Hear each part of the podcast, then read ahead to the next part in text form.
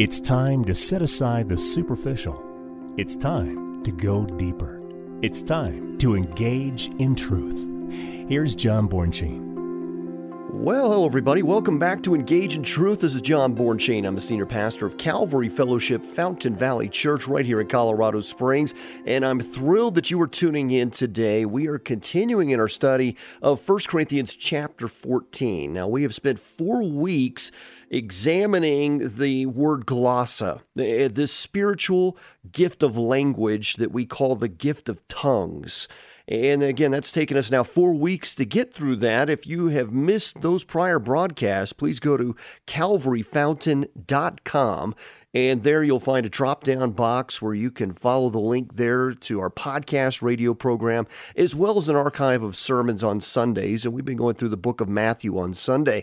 And so we're verse by verse expository church. And so I wanted to spend some time on a very sensitive subject as we've been going through the book of First Corinthians and now spending four weeks just on the first few verses of First Corinthians chapter 14. And, and we'll continue in that vein of thought here today, examining some of the uh, other aspects here that Paul wants our attention to be on. He, he draws our attention now to prophecy as well, prophesying.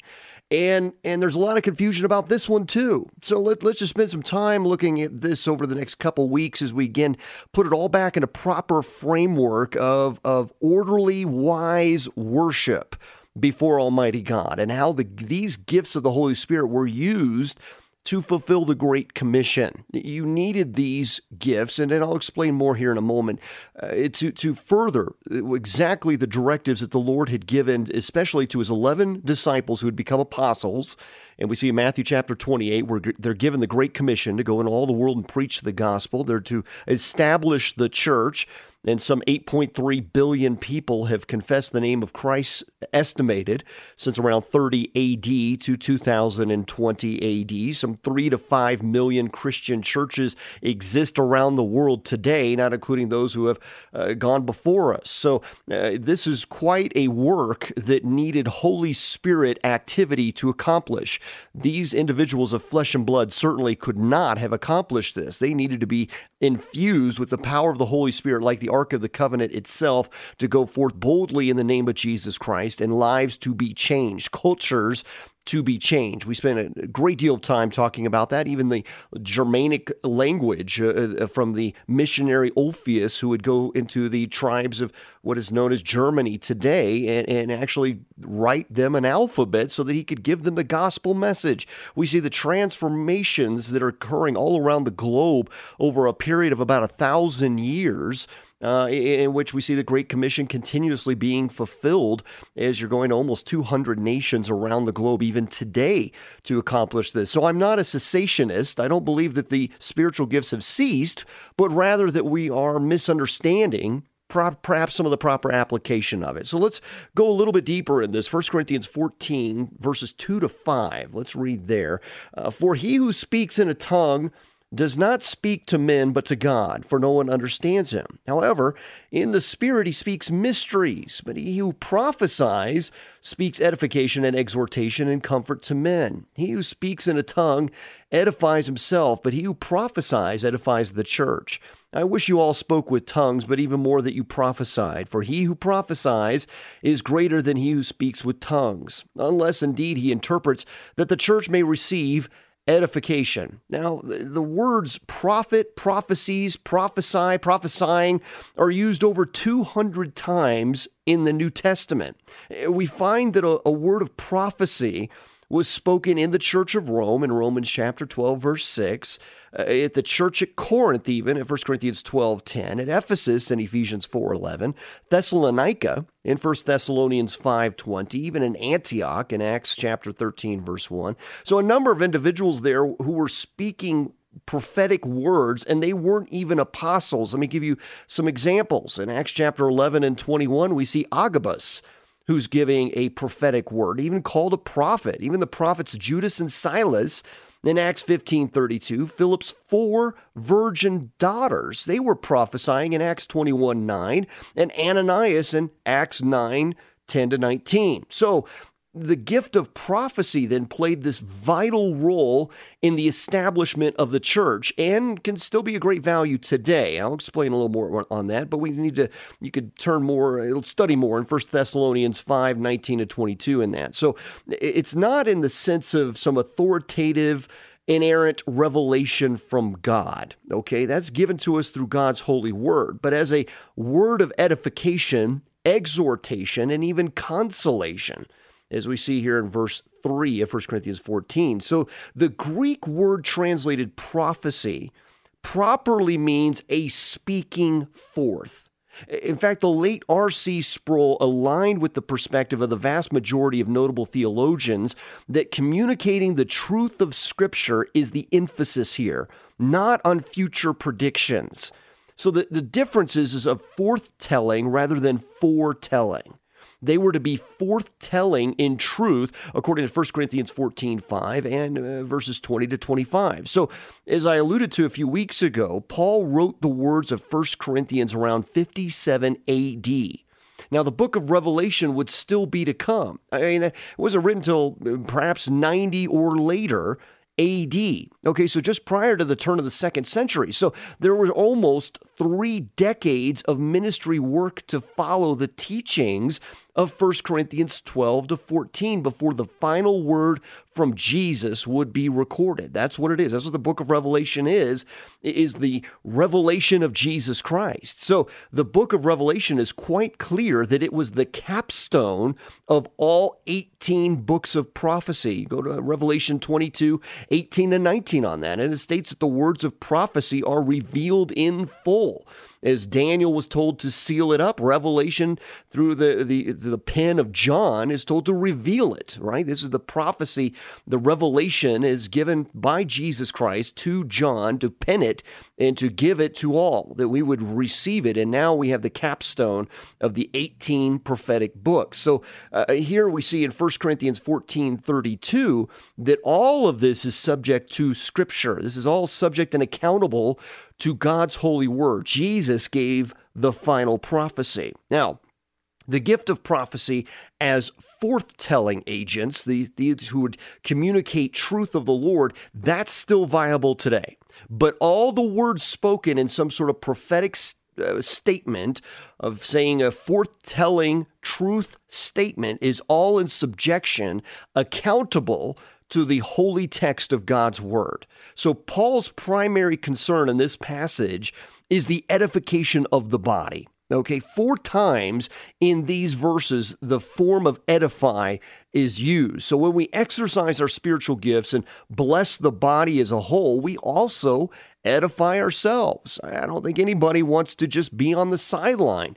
You want to know that there's a purpose for you, that you serve the king and he has a role for you to play. And indeed, he spreads out his spiritual gifts. As we went through 1 Corinthians chapter 12, we all make up the body of Christ. Every part has a viable role to play. So you're not a spectator. You have a spiritual gift. If the Holy Spirit is in you, the Holy Spirit will equip you to do the pre appointed foredetermined, pre appointed works that God has for you. Now, arrogance was a huge problem in this church at this time. Okay, so around 57 AD, Church of Corinth, there's a lot of arrogance. There's a lot of division going on in the church. So it seems that some were getting puffed up over their use of spiritual gifts more so than others because it may have been more visible than someone else's like like tongues for example and you you know my opinion on that that that was to foster the evangelism. It was a tool for evangelism, as a tool for the fulfillment of the Great Commission, and that God gave these gifts for purposes to be used. I will tell you that I had one such experience when I was on a mission trip in Mexico. I remember uh, ministering to a group of young people, and, uh, you know, I was just there to serve. That's all it was. It was an orphanage. I was there to serve. And I, I didn't really think much of it. I'm, I'm just engaging in conversation with children. We're worshiping the Lord. And afterwards, some of the elders had asked me how that time went. And I said, Oh, it was wonderful. You know, I didn't really, a childlike faith. I didn't really think about any of the parameters. We're just worshiping the Lord together. Well, come to find out, they didn't speak English and I didn't speak Spanish. And yet somehow there wasn't a barrier to us worshiping the Lord together. Now, I, I, don't believe that that necessarily was some spiritual gift that was made manifest in me. It was just demonstrating to me, and I'm still in awe of it, that the, there was no barrier to evangelism. Now, I believe that if I were to go again, the Lord would want me to do my due diligence, study the language, be prepared, uh, be diligent in, in, preparation, but yet not in any way uh, taking away from the work the Holy Spirit has done, using a willing vessel to go and stand in the gap to bring praise to God. That there is a practical, tangible purpose in that, and I believe that all the gifts do that. So Paul's wish that everyone would speak in tongues is still a genuine desire given his word of the thelo, it's a sincere expression. And he says this in uh, 1 Corinthians chapter 7 and 1 Corinthians chapter 10. It's a word he uses often. It's not uh, anything less than what it says of something, an earnest desire. He wants them to desire this, to desire to, to want the best of expressions to be used fully by God to bring himself glory, right? That you're an instrument in his mighty hand. So some scholars tie this desire, if you will, to Moses' response to Joshua, who had implored him to muzzle the prophesying of two prophets that were in their midst, Medad and Eldad before they became serious rivals. Joshua thought that they would somehow be expressing these, these, these, prophetic gifts and that would take away from the authority of Moses. And Moses responded that he wished for all the Lord's people to become prophets and experience the Holy Spirit in Numbers chapter 11, verse 29. So he wasn't using it as a position to elevate himself. He wanted the people to sincerely experience worshiping and knowing God, right? It wasn't a, a sensationalism, it wasn't a spiritual ism. There was no no ism attached to it. It was just authentic worship and knowledge of God. So, nevertheless, in public worship, we should desire ultimately what builds up the church. And every one of us has a role to play as the body of Christ. God will make sure that the church is filling the gap with the right folks with the right spiritual gifts rather than us huddling together with other people who have maybe a similar gift. Remember this glorifying God and an undefiled posture of praise is the benchmark by which we measure what goes on in public worship. Okay? Now, as we look here, verses 6 to 12, Paul is now going to explain the problem with uninterpreted tongues. No one benefits from something that he or she cannot understand. Here's what we read, verse 6, 1 Corinthians 14.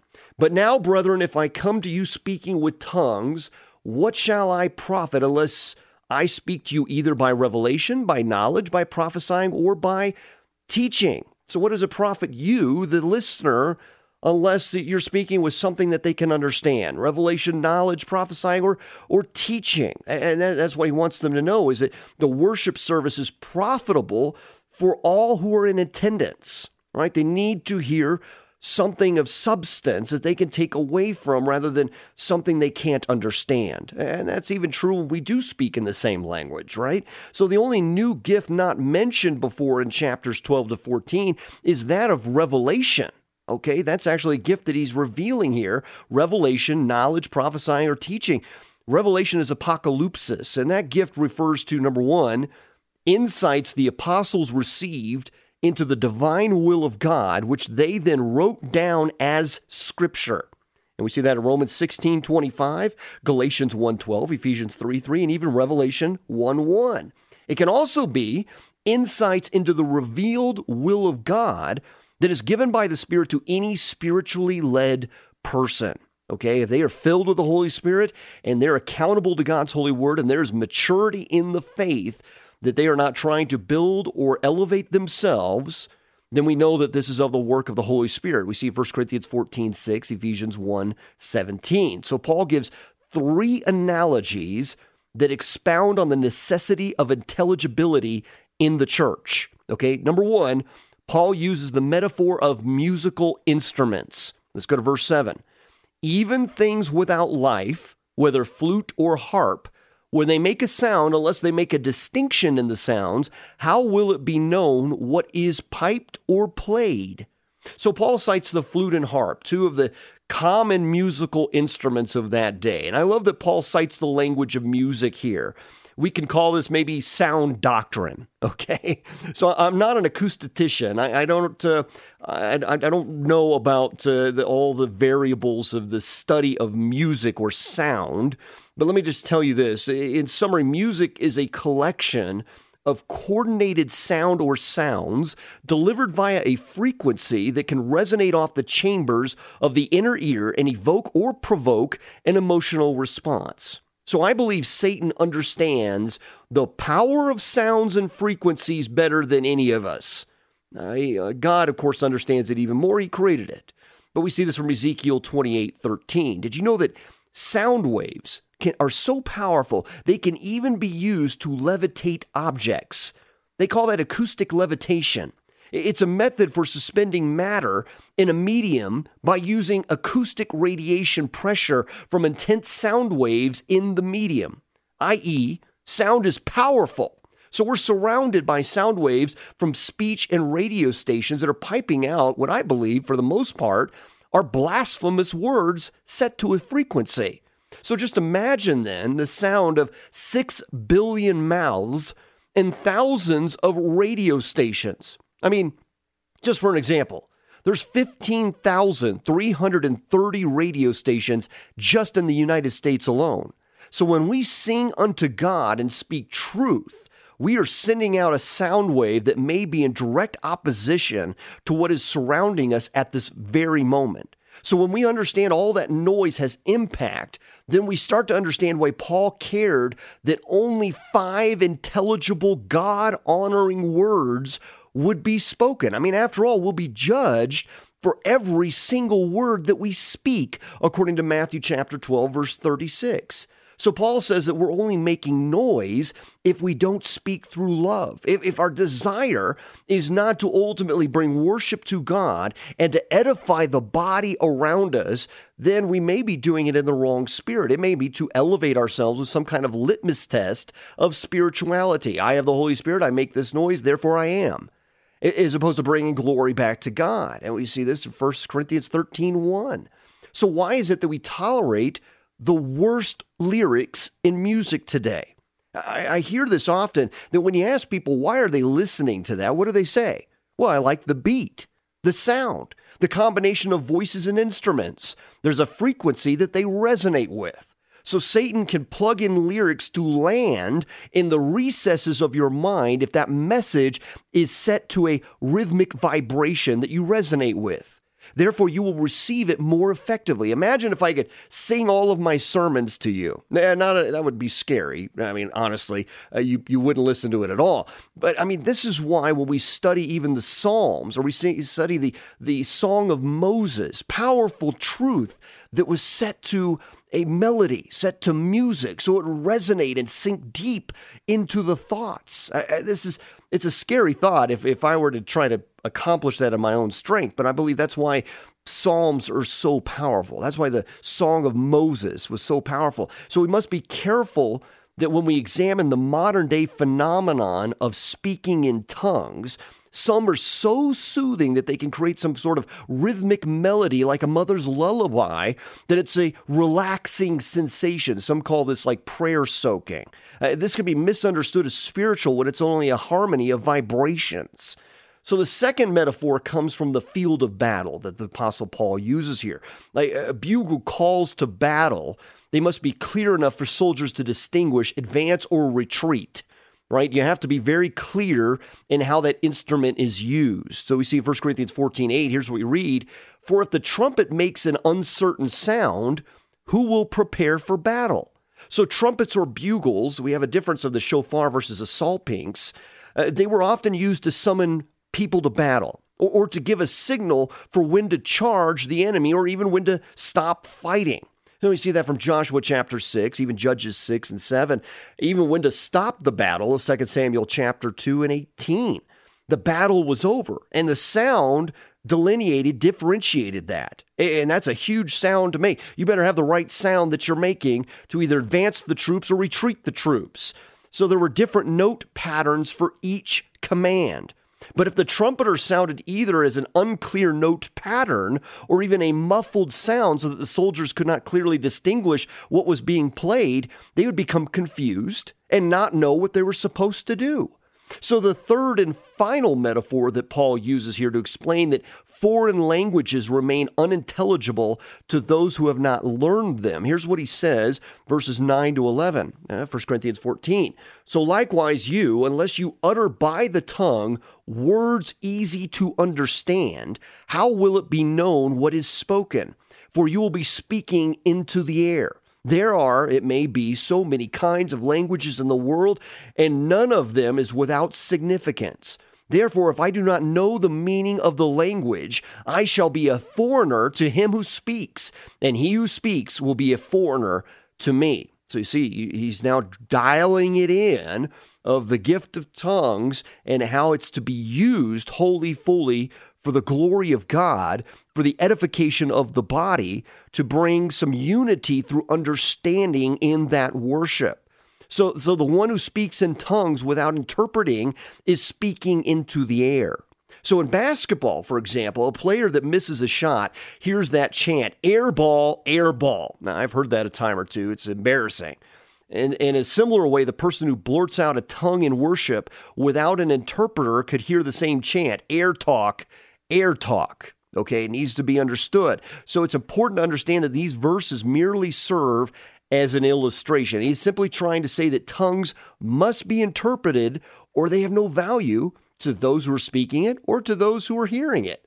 So, likewise, uh, musical instruments and human languages, what we find there that tongues must be understandable to be effective in a corporate setting. Okay, and that's the bottom line there. And let's look at verse 12 in the time that we have remaining. Even so, you, since you are zealous for spiritual gifts, let it be for the edification of the church that you seek to excel. So, Paul again commands the church there to seek those gifts that will build up the body with balance and structure. Let's go on, verses 13 and 19. Therefore, let him who speaks in a tongue pray that he may interpret. For if I pray in a tongue, my spirit prays, but my understanding is unfruitful. What is the conclusion then? I will pray with the Spirit and I also will pray with understanding. I will sing with the Spirit and I also sing with understanding. Otherwise, if you bless with the Spirit, how will he who occupies the place of the uninformed say Amen at your giving of thanks, since he does not understand what you say? For you indeed give thanks well, but the other is not edified. I thank my God I speak with tongues more than you all. Yet in the church, I'd rather speak five words with my understanding that I may teach others also than 10,000 words in a tongue. Okay? Very powerful words there. Again, we're understanding it because it's communicated to us in a language. We are now able to make an intelligible decision because it was communicated to us with clarity.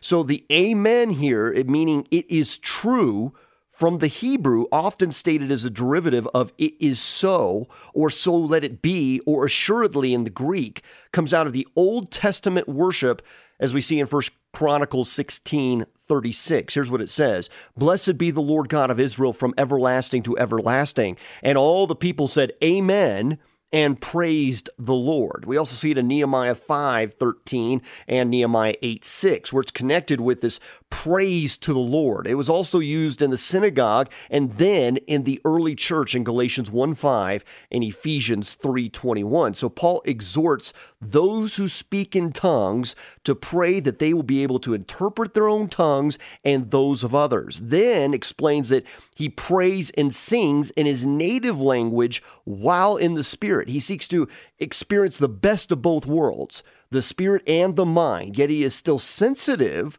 to ensure that during corporate worship, people understand what is happening, lest it appear as babble. So 1 Corinthians 14 14 reveals that when speaking in tongues, it is of the Spirit in worship and prayer to God, as we see in Jude 20. But there may be no understanding of it by the one speaking, therefore, it needs to have an interpreter or an interpretation, especially if uttered in public, lest it be a distraction the enemy will use, according to verses 26 to 40, right here in 1 Corinthians 14. So we spoke about that last week, that the Holy Spirit can give this interpretation to the speaker. And the point is that there is understanding, there's communication happening.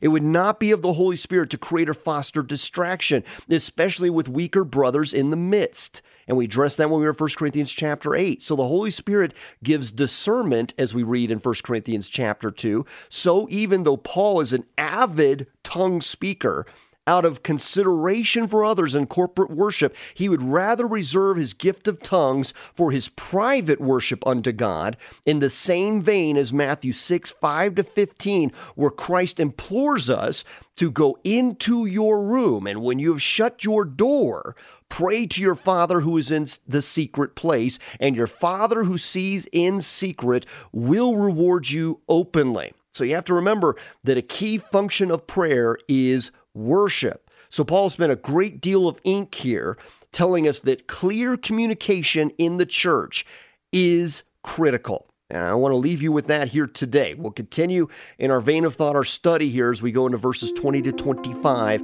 of 1 Corinthians 14 next week. So continue to stay with me through this very important study as we understand what orderly, wise worship in the church looks like. I want to thank you for listening to Engage in Truth. If you'd like to learn more about our ministry at Calvary Fellowship Fountain Valley Church, you can learn more at calvaryfountain.com. Again, calvaryfountain.com. Services are at 8 a.m. and at 10 a.m. on Sundays. We would love to see you there. God bless you, my friends. See you next week.